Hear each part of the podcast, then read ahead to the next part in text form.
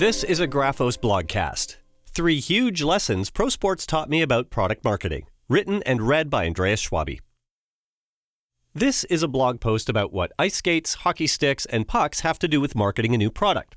Because believe it or not, there's a lot in common between whatever you do and ice skates, hockey sticks, and pucks.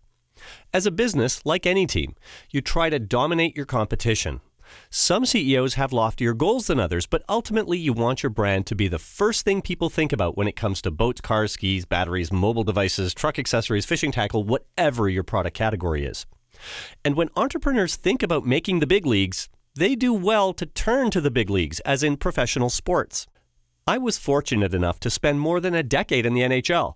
For the record, I have zero points and zero assists in zero games, but I did get a jersey with my name and number of years I was with the team after I left the organization. It's a, it's a tradition.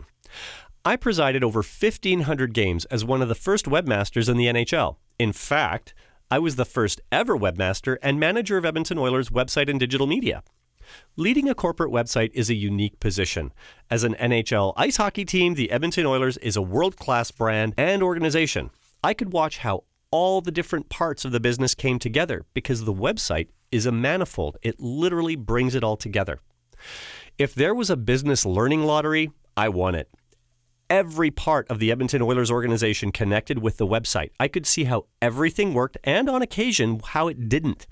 But those occasions were rare because the organization learned not to make mistakes twice. It wasn't so much sink or swim as it was swim or swim faster. To start, here are three key product marketing lessons I learned during my time in professional sport. 1. Your people are part of the brand. In pro sports, staff are the public face of the brand just as much as the players. The brand is the only thing the team has to sell. That logo on the jersey is everything. Every contact, from a single standing room ticket to a block of seats with a 35 year season ticket holder, staff need to feel part of the team. Their work reflected it.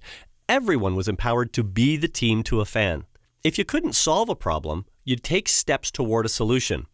The people are the brand. People love their products, but if the Apple Genius Bar staff were jerks and the stores were a mess, it would show up on the bottom line. If the staff understand the brand and believe in it, because they're part of it, every individual will be motivated to be a star performer who puts a shine on the public side of the business. And that brand sheen translates to brand affinity and sales. Two, every part of your business defines the product. During my time in hockey, there were two parts to the business hockey operations and business operations. Easy. Hockey ops takes care of the game, and that's it, right? No. When you buy a ticket, it's from ticketing, designed by marketing. When you attend a game, hospitality and food services, beverage, security, maintenance, and ticket operations are in high gear, as are building operations, ice maintenance, game operations, which handles the game presentation, including ice team, scoreboard, music, LEDs, and on and on. Game days are just high alert days for merchandise, suite operations, media and public relations, game presentation, and the Charitable Foundation. All that non hockey stuff is the front office you hear so much about. All those departments appear to integrate seamlessly. And like everywhere, they sort of do and they sort of don't. But they appear to be one big blue oil drop because identity, branding, what things are called. It's all carefully scripted to create a company facing style. And that's not by accident. We had hot dog meetings. We had beer meetings. We had a meeting about the bathrooms are too full. We have to relieve the pressure, as it were. Everything was viewed as a product. Here's an easy and true example as uttered by a food and beverage manager.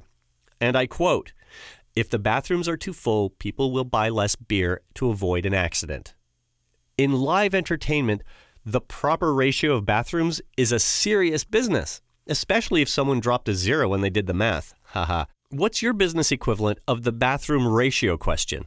What factors limit your ability to profit, scale, or thrive?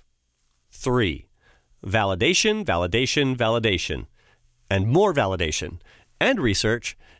Did I mention validation? Oilers staff offices housed a lot, and I mean a lot of really weird, kitschy, off brand, poorly made, amateurishly designed products. They were loved for all the wrong reasons. Typically, the stuff shipped to the office came directly from the inventor or purveyor. The accompanying letter would usually say something like, It's only $100 for four granite coasters with the logo laser etched on it. You could sell a thousand easy and take half. I'm not making this up. People actually did that. Not only did it all infringe on copyright, but I recognized one of the graphics the vendor had etched onto a coaster as my own design. It was a teachable moment. The lesson? Make sure there's a market for $100 granite logo coasters. And check out our podcast on intellectual property, even if you're not thinking of etching a pirated logo onto a block of granite. Another true story. The playoff hat idea sticks in my memory because it stuck in my nostrils. It was 2006, and the Oilers went to the finals. The deeper we went into the playoff run, the more inventors and idea people just showed up unannounced asking for just an hour of your time. I smelled the hat man before I saw him. The hopeful vendor had a short stack of straw cowboy hats, spray painted Pantone Blue 282, and they just sort of stuck together. He'd printed paper logos and just glued them on. He wanted $25 per hat. We were selling the real thing for $20. Oops. Major, massive validation fail. The product exists in the market at a cheaper price point and has a license.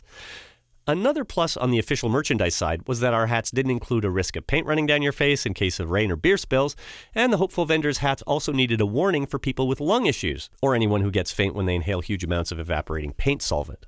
Just because you have an idea doesn't mean it's a good idea. It's important to make sure market enthusiasm doesn't replace empirical market knowledge. If you're going to invest in a new product or service, a product marketing agency can help validate demand, market segment, price point, marketing strategy, and communication planning in your market.